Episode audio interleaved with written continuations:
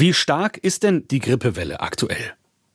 Ja, es sieht so aus, dass es durchaus eine starke Welle ist dieses Jahr. Also wir müssen es ja immer vergleichen mit Zeiten vor Corona und dann vielleicht auch mit Corona-Zeiten. Und es ist schon ein hohes Niveau im Vergleich zu Zeiten vor Corona und liegt jetzt etwa auf dem Niveau von hohen Corona-Zeiten.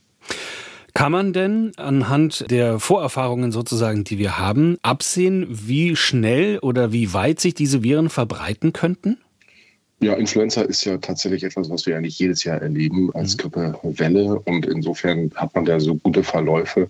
Und im Augenblick sieht es durchaus so aus, dass man, man absehen kann, dass wir auch weiterhin auf einem hohen Niveau laufen werden. Das ist so ein sehr zackiger Verlauf. Er geht vor Weihnachten hoch. Das ist jedes Jahr so. Dann geht er runter und jetzt geht er wieder hoch. Ähm, und es wird wahrscheinlich doch auf einem hohen Niveau bleiben und auch noch einige Wochen bis Monate da bei uns sein. Die Zahl der Todesfälle kann bei den einzelnen Grippewellen ja stark schwanken, von mehreren hundert bis über 25.000 in der Saison 2017-18 zum Beispiel.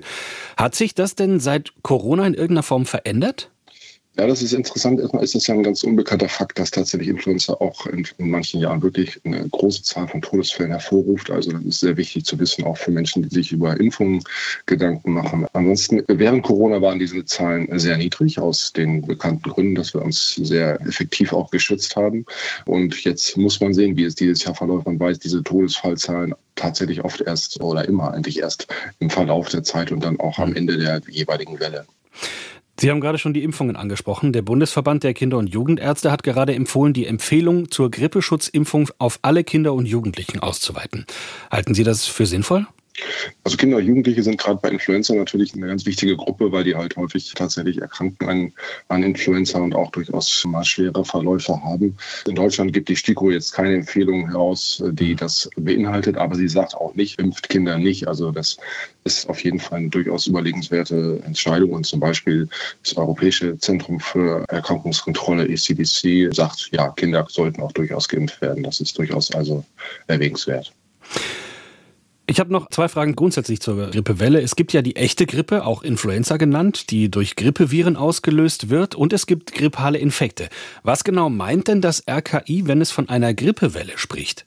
Der Unterschied ist nicht immer leicht zu treffen. Es geht erstmal um die Symptome. Die sind zunächst mal oft ähnlich. Allerdings die echte Grippe hat häufig einen schwereren Verlauf, also hat stärkere Symptome mit wirklich schweren, schweren Erkrankungserscheinungen. Und es kommt dann auf den Erregernachweis an. Und das wird halt nicht immer gemacht. Wenn man jetzt wirklich zeigen kann, es liegt Influenza, Viren liegen vor, die können im Labor gezeigt werden, dann spricht man von der echten Influenza. Und wenn jetzt an den geprüften Virenstämmen, die das RKI regelmäßig untersucht hat, ungefähr 20 Prozent tatsächlich Influenza sind und eben nicht RSV und andere, dann spricht das RKI von einer Grippewelle und legt dann immer den Zeitpunkt, wann das erste Mal diese 20 Prozent erreicht werden, als Beginn der Welle fest. Hm.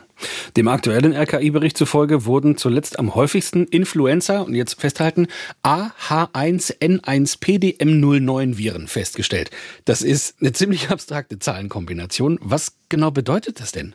Ja, zunächst mal bedeutet es wenig für die oder denjenigen, der daran erkrankt ist, weil es einfach ein typischer Influenza-Stamm ist. Aber mhm. es wird jedes Jahr charakterisiert, zu sagen, dass man genau weiß, hat man es mit einer alten, bekannten oder einer neueren oder einer gänzlich anderen Art von Influenza-Viren zu tun. Dies ist der sogenannte äh, Schweinegrippenvirus, der 2009 und deswegen auch das 09 in dem Kürzel, das Sie genannt haben, erstmalig dann auch gefunden wurde. Er ist schon ein bisschen besonders, aber jetzt seit einigen Jahren alt immer bekannt in Deutschland, endemisch, wie wir sagen. Und insofern das jetzt der, der auch im Moment die Probleme macht. Aber es bedeutet ansonsten für die Symptomatik und die Schwere der Verläufe nicht wirklich große Unterschiede.